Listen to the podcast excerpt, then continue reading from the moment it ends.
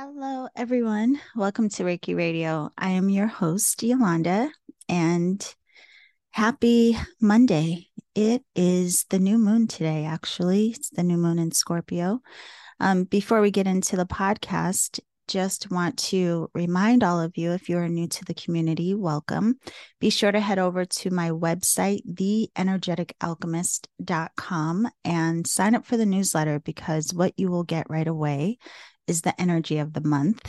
And you also get free access to Creating with the Moon and Stars, which will really support you in how to navigate the monthly energies, including um, some tips around new moon and full moon rituals. So it's perfect for today. But you'll also get access to 22 days of transformation for free, and that will support you in your energetic alchemy. So there's a lot of free content there for you, as well as you will get updates with upcoming classes and events. Um, I also want to remind you that the Reiki Rays Global Healing Summit is going on right now. It started officially on Saturday, and today is day three. So you can register for this for free. And if you register for free, you can watch the new interviews as they are disseminated each day for 24 hours. However, you also have an option of accessing everything, the entire summit, and watching at your own pace. But for either option, go to my website, theenergeticalchemist.com, and on the homepage, you will see how you can register. So go ahead and grab that today, especially if you are into Reiki, if you practice Reiki, just curious, whatever it may be. There are so many beautiful conversations within the summit that are from people who are researching very specific areas within Reiki. Um, you'll hear some phenomenal ways that people are working with the system um, there are authors, teachers, healers from around the world, and it was an honor to be a part of that again. So I got to conduct 17 of the interviews. And yeah, I mean, there are just so many phenomenal people you will meet and learn from. So today, though, on the podcast, I got to have a conversation with Danielle Dulsky. So you may have known of her work already. She's an author, she is a witch, she is a poet, an artist. Um, she calls herself a heathen visionary. And we met her here on the podcast two years ago. We sh- talked about a book um, that she had published back then, as well as her oracle deck um, that had come out around that time. So we talked about Seasons of Moon and Flame and Sacred Hag's Oracle. But now she has a new book out and it is just as amazing. Um, it's called Bones and Honey, and it's very, very interesting book. So this book is a book of prayers and incantations, and we talk about this as well as her work in general. I think it will inspire you. She's very interesting and so just amazing with words in general. Um, I wanted to let you know something about this book though because i know a lot of you who listen to the podcast you resonate with so many of the teachers and the authors who come and this time you can actually interact with the authors. So danielle is having an event on November 15th, 16th, and 17th. They will be live sessions to explore this new book with her, Bones and Honey. So if you do register, you'll receive access to the recordings, even if you can't attend live. And I will put the link for that down in the show description. So again, if you are interested, if you have the book or you order the book, you can join her for live discussions about the book the, on the 15th, 16th, and 17th um, that is coming up. So there is a link to learn more about her work. You can go to danielledulsky.com. You can also go to the hagschool.com, which is um, a school that she uh, facilitates as well. Um, So, yeah, I really enjoyed this conversation with Danielle. I'm sure you will enjoy it too.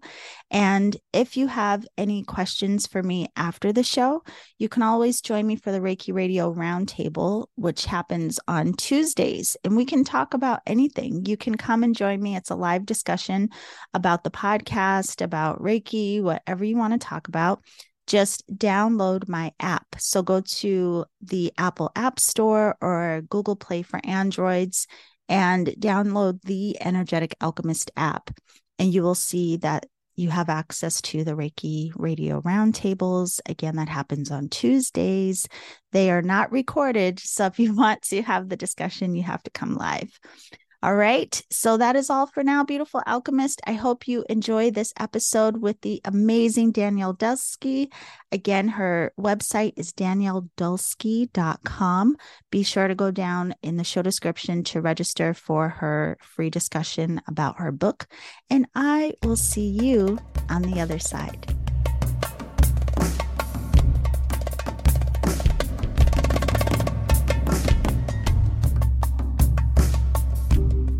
Okay, everyone, welcome to Reiki Radio. Today, we are here with the beautiful Danielle Dulsky, founder of the Hag School. I am so excited to talk to you again. I'm just right now trying to take a breath, breathe it in. Um, thank you for making time to come back today.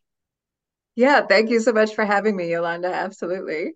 Yeah, so I just want to tell everyone as a reminder, um, we had the pleasure of speaking with you two years ago, I think it was and it was when Seasons of the Moon and Flame had come out. And that's where I really fell in love with your work because you're such a poet.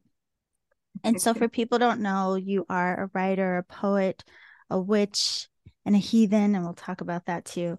But you also have the Sacred Hags Oracle, which we spoke about at that time. So today is a whole new conversation. So I wanted to ask you first of all about that. Um, just wanted to have a little bit of discussion with you about these titles because I'm sure people have so many ideas of what it all means, and you're so bold in your descriptions. I love it. Could you talk a little bit about what it means, first of all, for you to even have the identification and the experience expression of witch, and then mm-hmm. also heathen? Yeah, uh, good questions. So, witch to me you know the etymology of witch is wise one. So i think that i claimed the name witch for myself long before i understood that it meant wise one because i was 24 years old when i decided i was a witch. So i know that i wasn't that wise I have a lot of evidence for why I was not particularly wise at that time, but it felt really right. And the claiming of that name for me was really about I had just given birth to my first son. I was looking at him and I had been practicing witchcraft for a long time and hiding it, um, mostly because of the way I was raised as a born again Christian. And I hadn't been part of that for a long time, but I still had all of that trepidation around um, they're going to burn me. I mean, right. I think it comes down to that, right? And so I was looking at him when I was nursing him in the middle of the night, which is just like the loneliest time, you know, two mm-hmm. o'clock in the morning, or just dark night of the soul. And I was thinking that I never really want him to have to hide a huge part of who he is. And so why was I doing that? And so that claiming of the name witch, and I wasn't screaming it from the rooftops or anything, but it was it was a decision that I was no longer going to strategically hide it. And then heathen, I think that came along much later. So heathen was something that my mother used to call me when I was young, uh, when I was like being bad and, you know, su- supposed to mean that I was ungodly or being sinful or something. Yeah. But the word story that's tucked inside the word heathen is dweller on the heath. So the people that were primarily in the northern European lands that were the last to be Christianized or colonized, they were like the hold holdouts. Those were the heathens. They lived on the in the rural rural areas on the heath. So thinking about always what does it mean for me to be a dweller on the heath, even though I don't live on a heath? What does it mean to um, tend to my inner uncivilized self? And I think that I can ask myself that question every day and come up with a different answer. And it doesn't necessarily mean that I'm off the grid because obviously I'm not since we're zooming. Yeah, yeah. that I've or that I've shed all of these, you know, responsibilities or duties or yeah, things that would have me belong to a city, which is what civilized means because I do live in a very civilized place. Um, and so for me like the union of the two witch and heathen so what does it mean to be a, a, kind of dweller on the fringes on the borderlands figuring out how much i can get away with and yet still very much belonging to life and pe- my people? And what wisdom is there within that? So you know in fairy tales the witch is the one who kind of lives on the borderland. She's not right. totally removed from the world, but she's not really a part of it wholly either. Yeah. And I like that, you know, being just on the the edges. So, yeah. Being just on the fringe. You know, it's interesting hearing you speak and you just reminded me in the book there was a part um, where you do talk about the etymology of very particular of um, specific words and it made me even more curious about the way in which you write and so I wanted to ask you about that too, because it's interesting. I was trying to wrap my brain around like really the way I was ingesting the way that you write. And I'm like, it's so po- poetic, but it's also gritty. I think when we hear the word poetic, you just think, I don't know, love and softness. And no, there's something about the way that you write that's very gritty is the only word I can think of, but it is also beautiful at the same time. It's like this and, you know, there's something yeah. about it that is even in a beautiful way, there's something that you can say that will make us like uncomfortable inside and intrigued at the same time. Like it, it's yeah. very interesting. So I was curious about that. Have you always been this type of writer? Is this the way your soul always spoke, or was there some experience in life that really brought you to this? I think I was I was just talking about my experience in my high school creative writing class. Mm-hmm. so it's really fresh in my mind how you know I was maybe acknowledged as being a, a, relatively good solid writer at the time but it was always that my writing was too drippy and there was so many adjectives in it and my sentences were too long and all of that. And i think that that is still true. I mean for the most part that's the criticism i still get um, from the people that maybe don't love my writing is that it's just kind of it's got a lot in there. Um, and I think that I was not aware of this um, until I started really weaving witchcraft with writing. But in a spell container, writing aside, I'm always trying to put some paradox in there. So I'm trying to have what I call the light, the dark, and the holy. So you have this click of opposites that would be light and shadow. And then there is this air of the sacred or the hallowed within it. And I think that when I would be writing a charm, so something that would be spoken in a spell container, even if it's just one sentence, I would try to have the light, the dark, and the holy within that one sentence. So, like I'm often saying, incantations that begin with by the power, pain, and prayers of my foremothers. Mm-hmm. So, power, pain, and prayer is very like the light, the dark, and the holy. Yes. Um, so, you know, what you're saying about like the parts that kind of bite you or or whatever that might be. I also really like the word rot and words that make you kind of think about death in a way that is cosmic and cyclical and not necessarily something to be feared. So so yeah, and so I know that I do try to get that in my writing consciously now as much as possible. It wasn't always that way, but the the sogginess of my writing yes. probably always there. You know it's so funny because you did you described it as like some people said your sentences were too drippy and i was like i actually like that. That sounds like ooh drippy. But it's interesting that you describe it this way because that was one of the words that i wrote down um, was duality. There's this way where you really do marry and harmonize. I mean, it's very clear, like different sections, and we're going to talk about the makeup of your new book, but how you you clearly pair, you know, what would seemingly be opposites, but what binds them is very interesting. It's almost like you allow the opposites to be in the glory of their opposition, but then there's something binding there that it's almost like a unification, but still they can have their freedom at the same time. You bring out the beauty in what we may deem ugly, but then also show us the the darker side of what we may assume is beautiful. I hope that makes yeah. sense. You guys Thank have to you. read her work. it's beautiful. No, I absolutely love it. And I remember even after um, meeting you a couple of years ago, that's all I could say about you. I was like, she's so poetic. You just, I couldn't articulate what I thought of your work in your words, but it's incredible. So now you have written this book, Bones and Honey, a heathen prayer book. And even the title alone just made me smile. It's like a heathen prayer book, again, just because of the assumption that we have with these different titles, you know?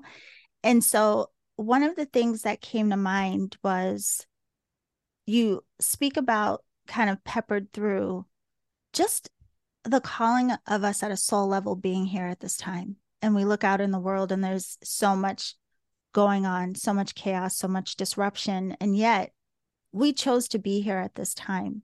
And so I wanted to hear from your point of view what it is you think that soul's call is that we can recognize to have more acceptance about being here and then how these words can kind of help us navigate yeah i i really believe that and i'm aware that not everybody believes that we chose to be here and i respect that but for, for me it really does feel like why else would i be here right.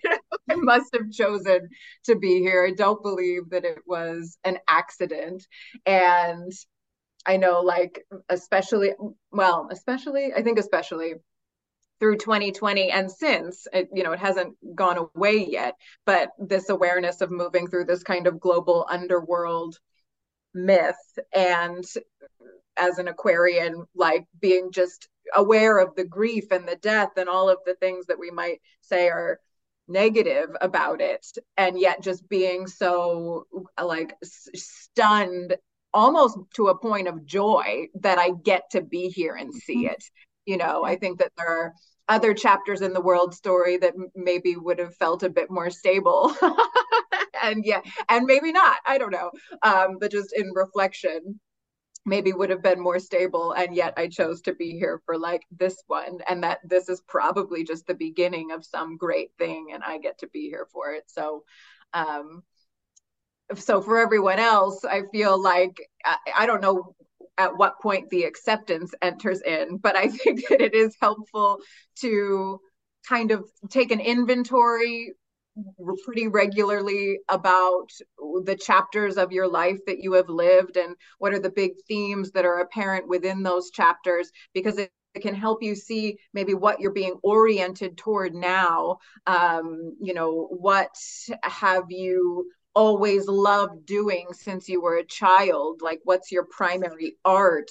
Uh, what are the moments in life where you really felt like you were the most you you could possibly be? If you kind of track those and it takes some time to do it but if you can track those moments where you really felt so much in the flow you can see like what is obviously part of your soul's calling. Mm-hmm. and you can also see how it evolves over time and as you do live through these personal once upon a times and ever afters and be able to see what story might be happening next.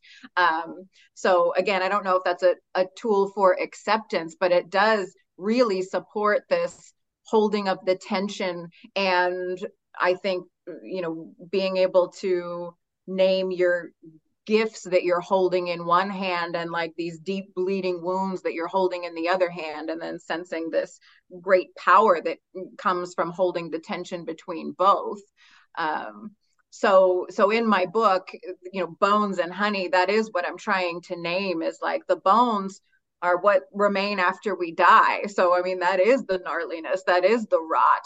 And then the honey is the sweetness and the joy in life. So, you know, we can't let the bones block the honey or the fact that we will be bones someday, sooner or later, keep us from enjoying the sweetness of life. So, yeah. It's funny you say that was something I was going to ask you about. There's two things. One, I want to say first with the bones. Um, I remember just recently I saw a skull. I mean, we're close to Halloween, so there's skulls everywhere.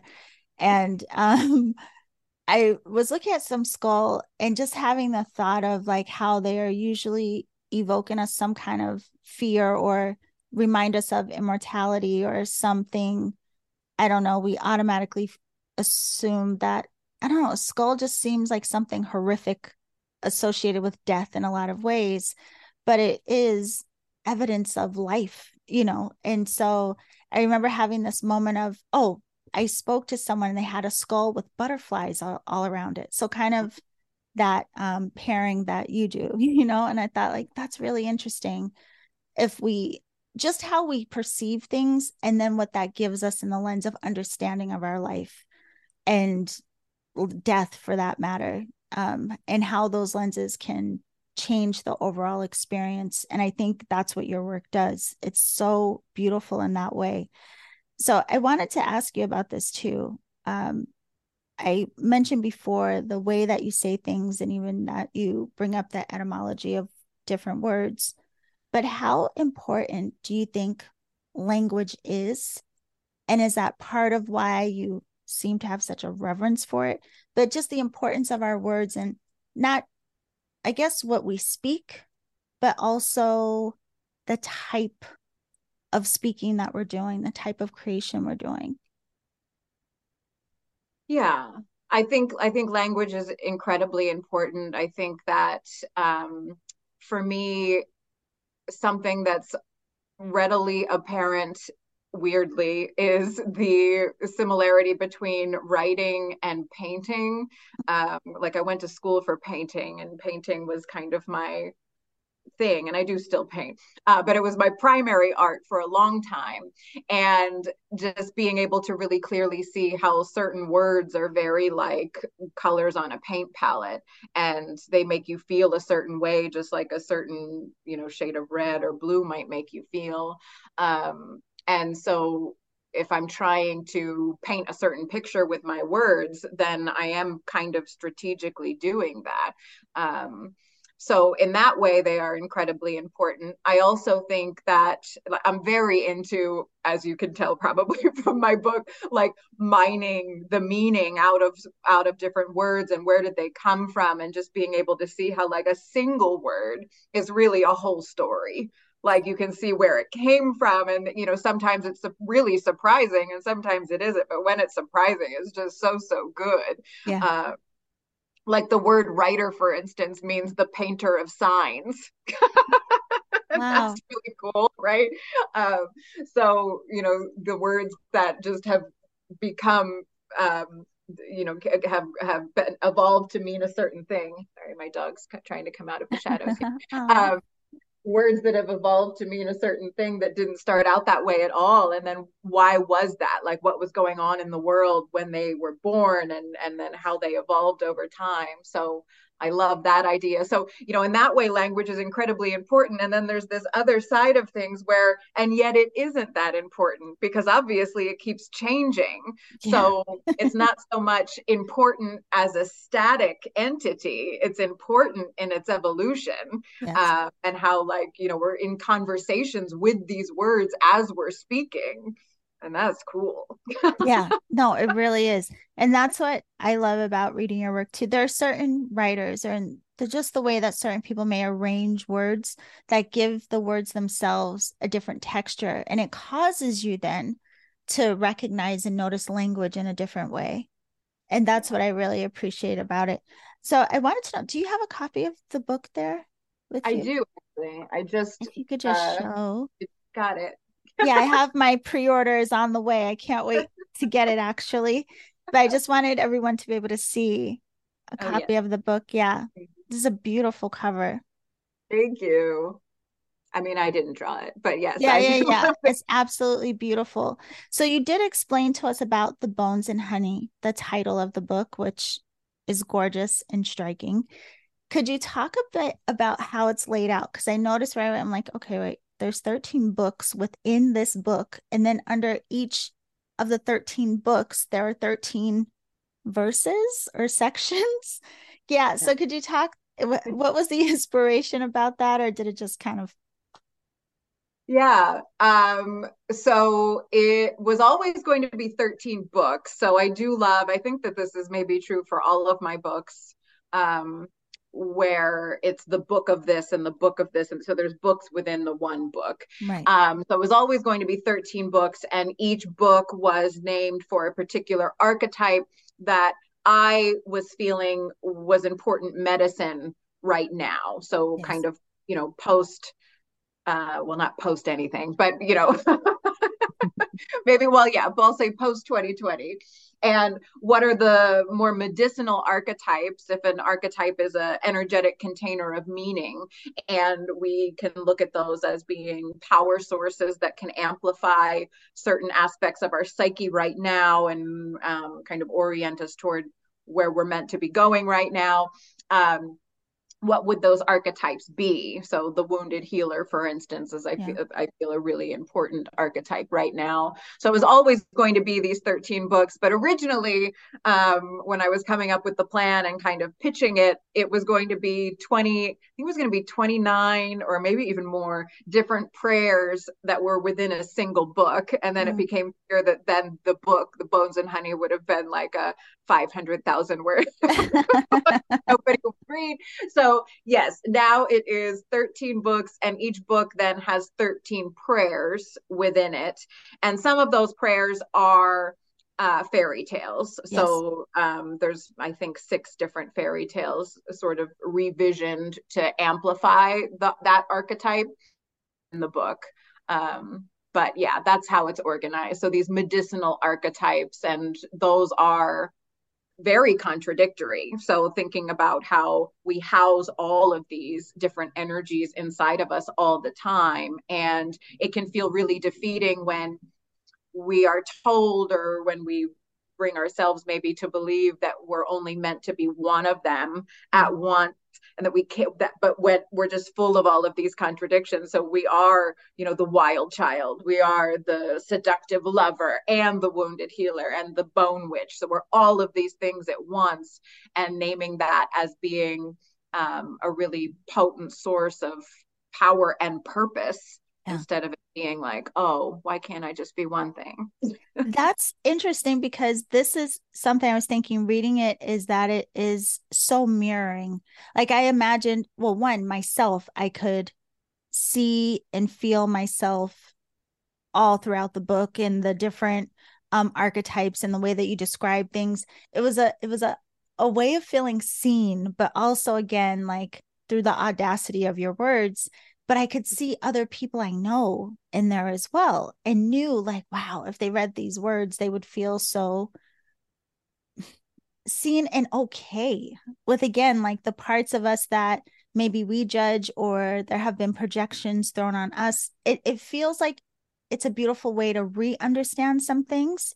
And I don't know. It, it's absolutely beautifully written again because I, you know, I said this about the first book, but this is what I loved. So, just for everyone to know, you did mention they have these prayers, and some are shorter, and some, like the stories, um, are longer.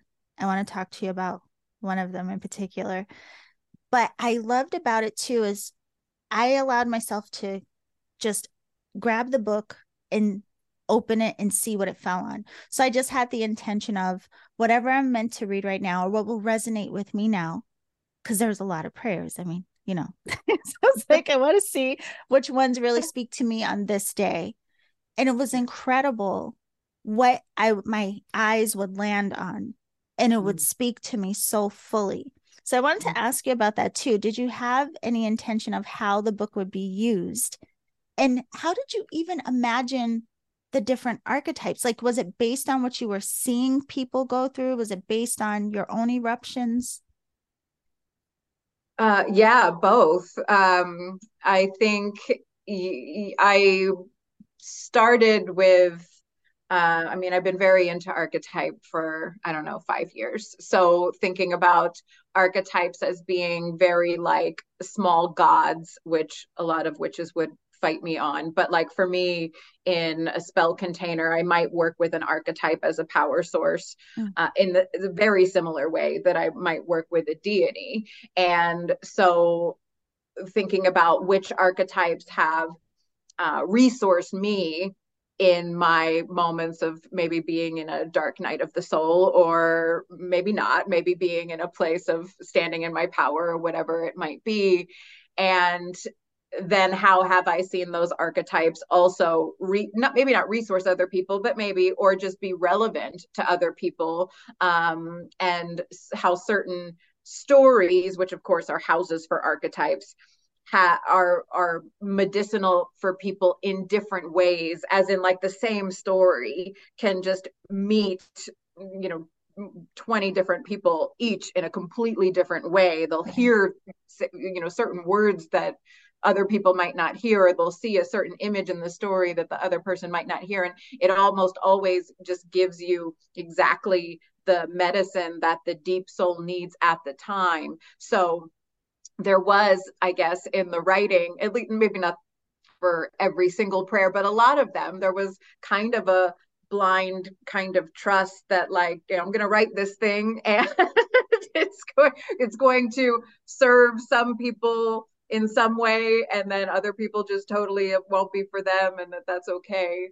So yeah, kind of like allowing the the wild intelligence that I can't see be at work sometimes but yeah yeah there were two that i wanted to share with you very specifically because i mean i know i can't i don't want to give all the book away i'm not going to read them but the one of the times i um, opened it up i landed on coins in the couch and it mm-hmm. literally made me laugh and smile at the same time because again it did that thing of this is really how i feel like i yeah. really there's a part of me that you know has to fully accept like the way that wealth is seen and understood in this realm and what it provides but at the same time i don't give a like i don't care do you know and it's yeah. like I just want to feel you know safe and secure and that like these types of things but ultimately yeah so that yeah. one really made my heart smile because it was again like this looking into a mirror of there it is Danielle, yeah. like, yes, that's exactly how I feel, you know? And let me claim this and be okay with it, but be okay with my my my matter of importance, not necessarily the worldview. Yeah. And then the witch's antidote. This is so funny because this one I actually opened up on this morning. And mm I did this um energy thing yesterday. I was just a participant just laying there. Mm-hmm. and mm-hmm. someone was doing energy work and i literally it felt like just things coming out of every orifice of my body i was like what is happening and then i read that this morning and again it made me smile and it made me laugh and yeah. it made me think of just um anyway just what this life is and i it i just was so curious about like literally like does she just is she walking through the grocery store and this these words just hit her? Like does she like sit down and meditate and say speak to me like you know what what happens? Is or is it like a combination of everything? Yeah well so this book was like a little bit different to write because you know it could be written in these smaller bursts because I'm just writing a paragraph yeah. at a time for most of the prayers. Um, but so yeah, sometimes I would be just walking through the grocery store. no, probably not writing in the grocery store, but getting yeah. back in my car and writing it really quickly. A lot of them were on my phone, um, or I wrote them on my phone when I would be, you know, doing things. So it wasn't a nec- and then I would translate them to the uh, you know, to word later, but yeah. it wasn't written in exactly the same way as I would write my other, you know, longer, more prescriptive type books. So, yeah but it does usually feel like um you know i'll have an idea and it does usually surround uh, either a single word or a really short phrase and then the rest of it kind of blooms around it um and i'm a really like visual and clairvoyant person so i tend to see the thing yeah. and then i write to describe it. Um yeah that's what it feels like is like you know being met with a vision and then just trying to pull the right words out of whatever it is that i might see. That's true most of the time. Yeah. I was curious about that too because i also i literally did wonder if she's like walking through the grocery store these inspirations just hit her out of nowhere i mean one because there are i mean there are a lot of prayers in here. There are a lot of, you know, prayers, songs, incantations, as you call it, all the variations of it. And I it also made me curious too, like work do is this something you just do for yourself? Like when you are um in your practice and whatever it is that you do for yourself, does it come out in this way? Like do you create these very personalized prayers? And what is the importance of that? The reason I'm asking is because I also came across when I was wondering, there was somewhere in the book that you said it was like the the similarity of like a prayer also being like a spell and really no difference between the two. So could you mm-hmm. talk a little bit about that? Mm-hmm. Yeah. Well, so I do believe that as as it's important for writers to write every day. And a lot of times for me that looks like just writing one of these short prayers in 15 or 20 minutes because that's how long I've got. Um so in terms of like being being part of my personal practice it does feel like a, a kind of tending to my art. And if i'm you know if, if, if i'm just like in this place where it's like i have to write something these are the sorts of things that i would write. It wouldn't necessarily be you know a longer story or anything else. It would be this kind of um, brief petition to the other world to you know do something or participate in my experience or give me a sign or something like that. So so yeah on that level yes. Um, and then to me personally, witchcraft is very much an art. I do love, you know, the beauty that goes into the symbolic action of a spell. And to me, that's not very different from the beauty that I would want to and try to infuse into my writing. So yeah. it does feel very similar. Um, and yeah, a spell is a prayer. Prayer means the earnest request. And I think that what some witches would fight me on would be the word request. You know, like in a spell, you're kind of claiming it like it's already happened and there's a sense of fierceness and ferocity, but you can have that in a prayer too. It doesn't necessarily mean you're lying prostrate on the ground and humbling yourself before something. Yeah. Um, it is a request. It's, you know, a prayer and a spell. It's a conversation. You want an answer to it. You want, yeah. you want it to work, right? So yeah. Oh, uh, that makes me think too. It seems like, and this is just, of course, my interpretation. Listening to everything you're saying now, it feels like this book, in a way, like if you were some kind of, you know, well, you just being you is fine enough. But like, I just seeing this vision of you, like, just coming and like handing the book down to us, like, come on, here, this is going to help you move ahead and move forward because to your point i mean there was obviously like in the last few years like this condensed eruption and disturbance not just mm-hmm. externally but it brought up a lot for all of us internally. And on the other side a lot of people feel very free in some ways. A lot of people feel confused about who they are and what they want now in some ways. Like there's there's just this a lot was stirred.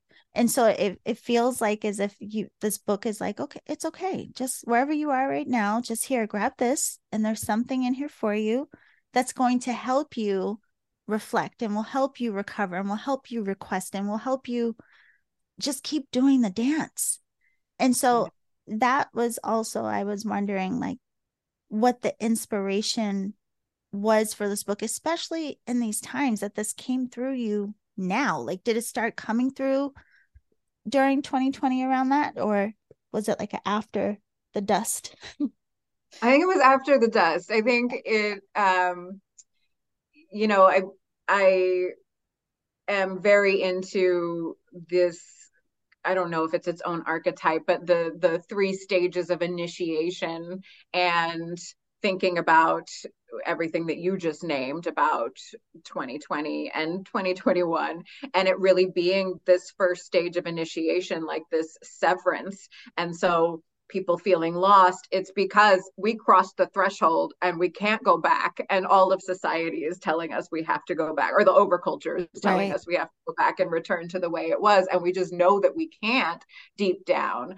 And so what follows that severance or the death is the liminality and the void. And the renewal doesn't happen until the third stage. And I don't think the renewal has happened for most people yet. And so we're in that underworld like inanna hanging on the meat hook and you know that's the least comfortable of the three stages of initiation it's like what do we do here time doesn't move the same way you sort of don't know what's coming next the, the uncertainty is so thick um, and so you know thinking about all of these contradictions and naming these archetypal medicines that are in the book it's not really offering a solution because or or a way out i don't think of the underworld it's just like help i i hope resourcing the reader and holding all of these tensions that they're already holding but yeah. you know giving them uh maybe some labels and names and prayers for yeah being on the meat hook yes yes yes. It uh, it's i wrote down um a small piece uh, just a sentence that you wrote in the book and it goes so perfectly with what you said right now. I think it i don't remember where it fell in the book but you said to be alive today is to be an apprentice midwife in the birthing room for a wilder world. I was like wow that really struck me. Yeah i mean because really again i feel like there's something soul settling about just the acceptance of like, hey, like, hey, man, no, but hey, like we came here and we're here. Yeah. And clearly something has, you know, there's been an interrupter. And now right. what do we hold in vision? And now what do we want? Right. And to your yeah. point, while it can be very uncomfortable, even starting to be curious enough to examine these deeper parts of ourselves, what if, you know? And it's funny you mentioned earlier the Aquarian part. I literally just told someone this morning. It often comes up like why I even am so dedicated to my practice and why I care.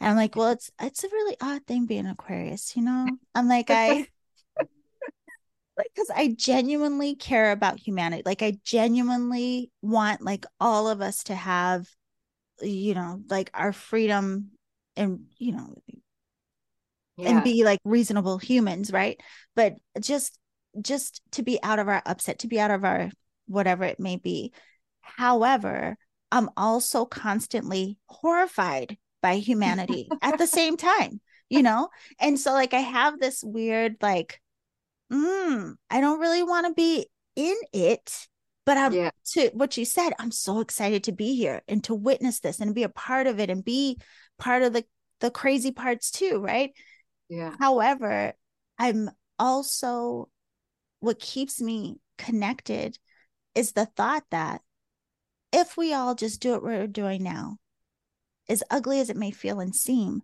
there's the possibility that next time when I come back, yeah. you know, like I don't even have a hope of like this like bright shiny day this lifetime. No, no. I don't I don't okay. care. I'm just like whatever this is, okay, let's see what we do with this. And then maybe a couple lifetimes down, it'll look yeah. better.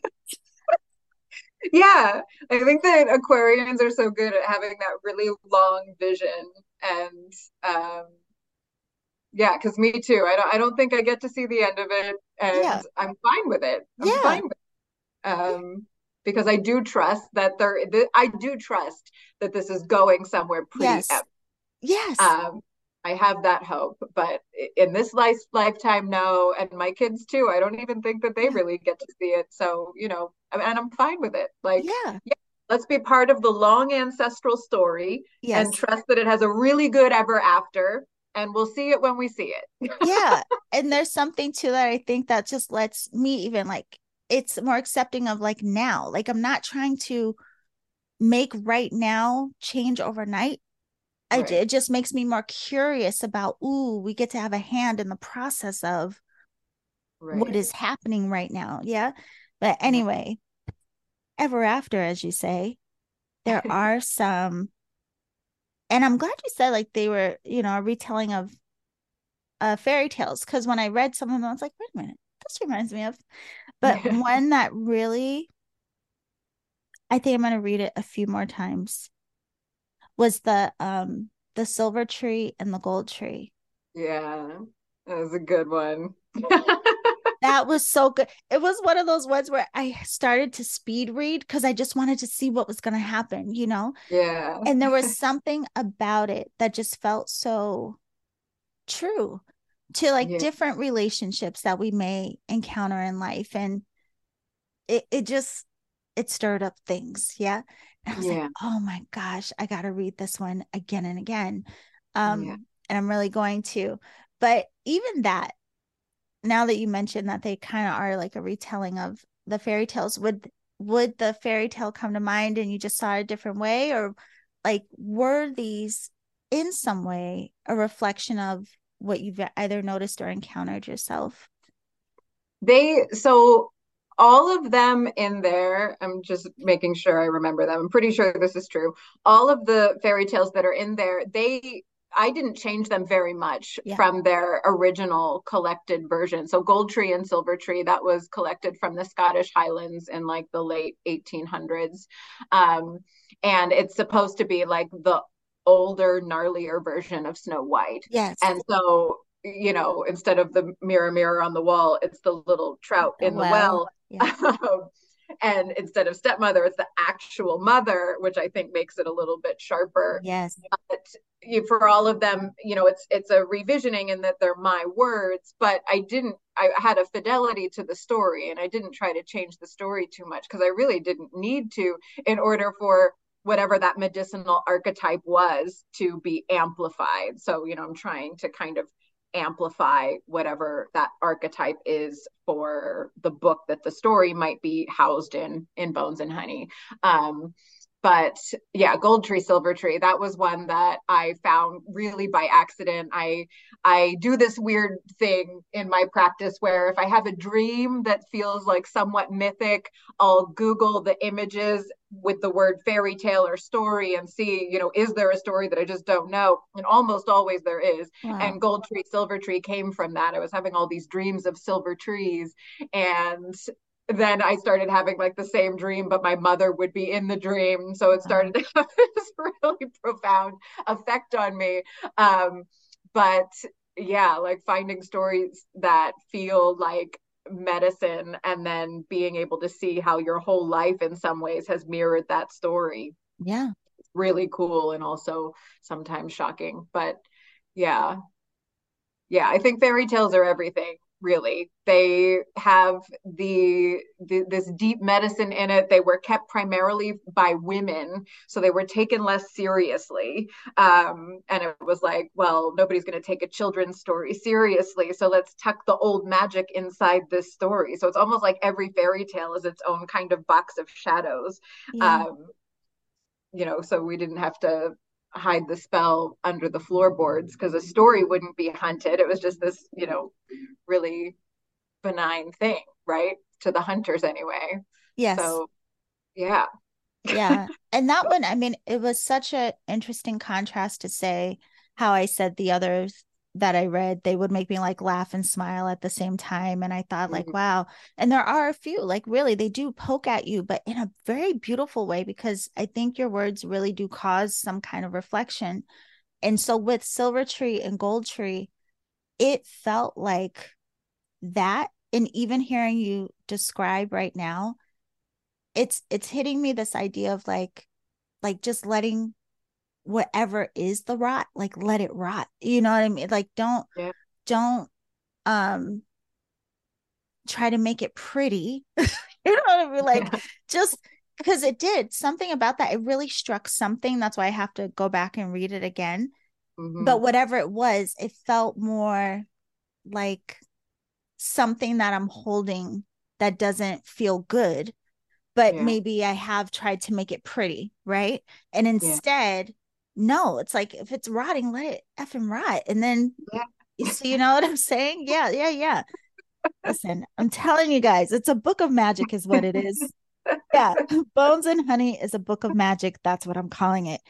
Um, and I know we're going to run out of time soon. I really do. I mean it with all sincerity. And everyone knows who listens. Like, I only say these things when I really genuinely mean it. Like, you are a gorgeous writer. And if you go back to the interview two years ago, you'll hear me say the same. But this is just so interesting. I think I love too because it is one of those books you will go back to again and again. It's not something you're going to just read and then it's on the bookshelf. Like you could literally work with this book every day and just see. Um, I also like the idea of it of like if I know I'm having a day where I need something, I need some kind of medicine, yeah, and I yeah. know like something stirring or stuck or whatever, just by the way you've titled the books I know yeah. that a particular book will call to me. And then within that, there will be another calling to whichever prayer. Yeah. Thank you. Yeah. That was what I was hoping for. yeah. No, I mean, it's really beautifully done. And I just love the whole 13 thing. Not to mention this will air on the 13th, right? Yeah. Um, but I wanted to ask you because we speak a lot about you writing and being such a beautiful writer. You have a program called the Night Book, and it's mm-hmm. a 13 week writing intensive that will start in February. Could mm-hmm. you talk a little bit about what the night book is and who it's for? Like, do you have to be a writer already? Um, you don't. It is a program for uh, scripting, mapping, and then actually writing a book. So I've led these writing intensives, all of them different, but pretty regularly since early 2020, maybe even the end of 2019. And I, it's a small group container, so it's it's just nine people in the night book, um, and it's what's beautiful about them is that there's sometimes there's people in there that have published books you know traditionally and then there's people that have like really never written anything aside from what's in their journal. And everybody comes together and everybody's just on the same level. Like it doesn't matter. There's no hierarchy. Um, and it's all about everybody writing their own individual book of wisdoms. So it might be part memoir or part book of shadows or grimoire or part legacy book there's often people that are saying you know i don't really want anybody to see this except my family. I'm gonna i want this to be the thing that i leave behind yeah.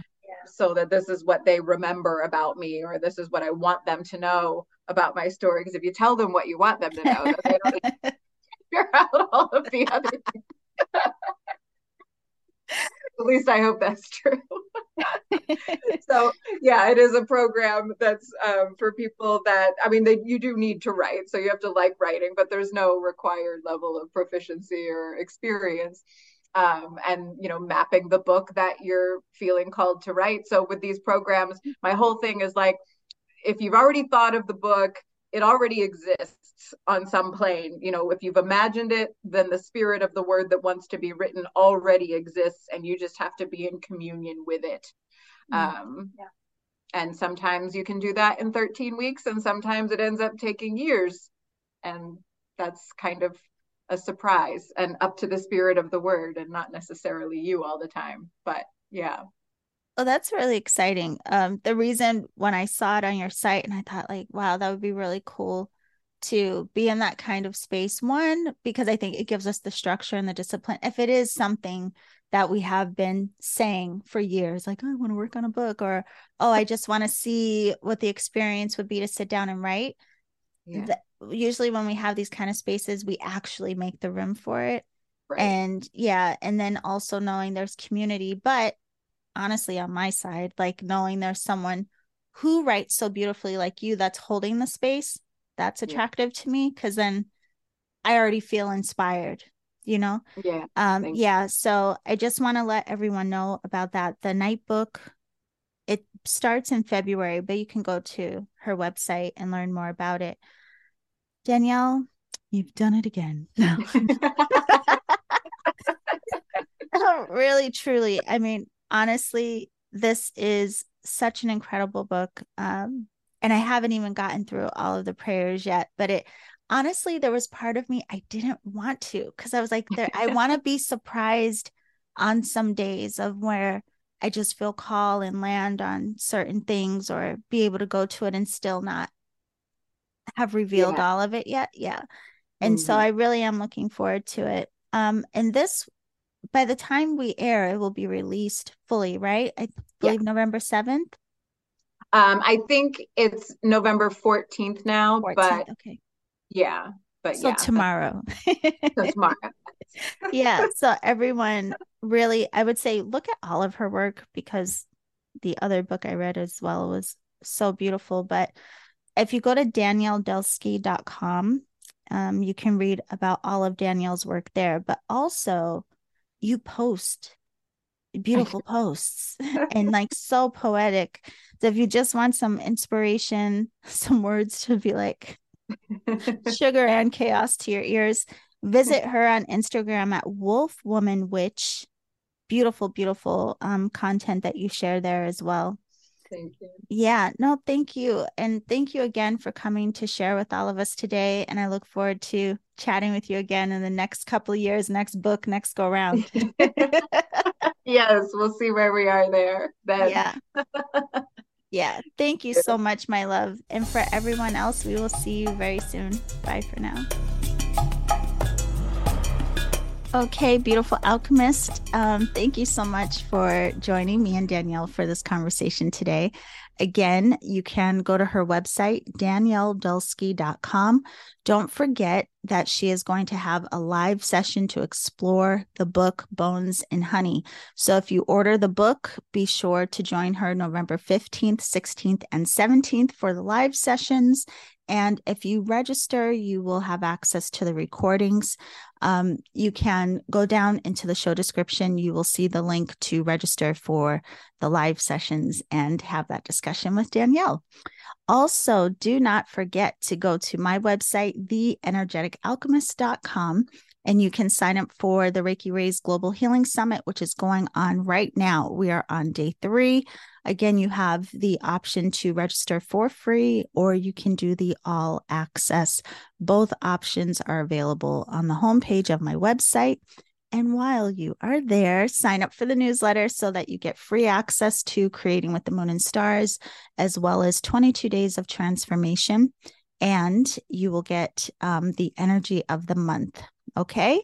So have a beautiful new moon, my loves. I thank you all for being here. I'll see you next time. And remember to always journey in love. Okay, round two. Name something that's not boring. A laundry? Ooh, a book club. Computer solitaire, huh? Ah, oh, sorry. We were looking for Chumba Casino. That's right. ChumbaCasino.com has over 100 casino style games. Join today and play for free for your chance to redeem some serious prizes. ChumbaCasino.com. No purchase necessary. Full prohibited by law. 18 plus terms and conditions apply. See website for details.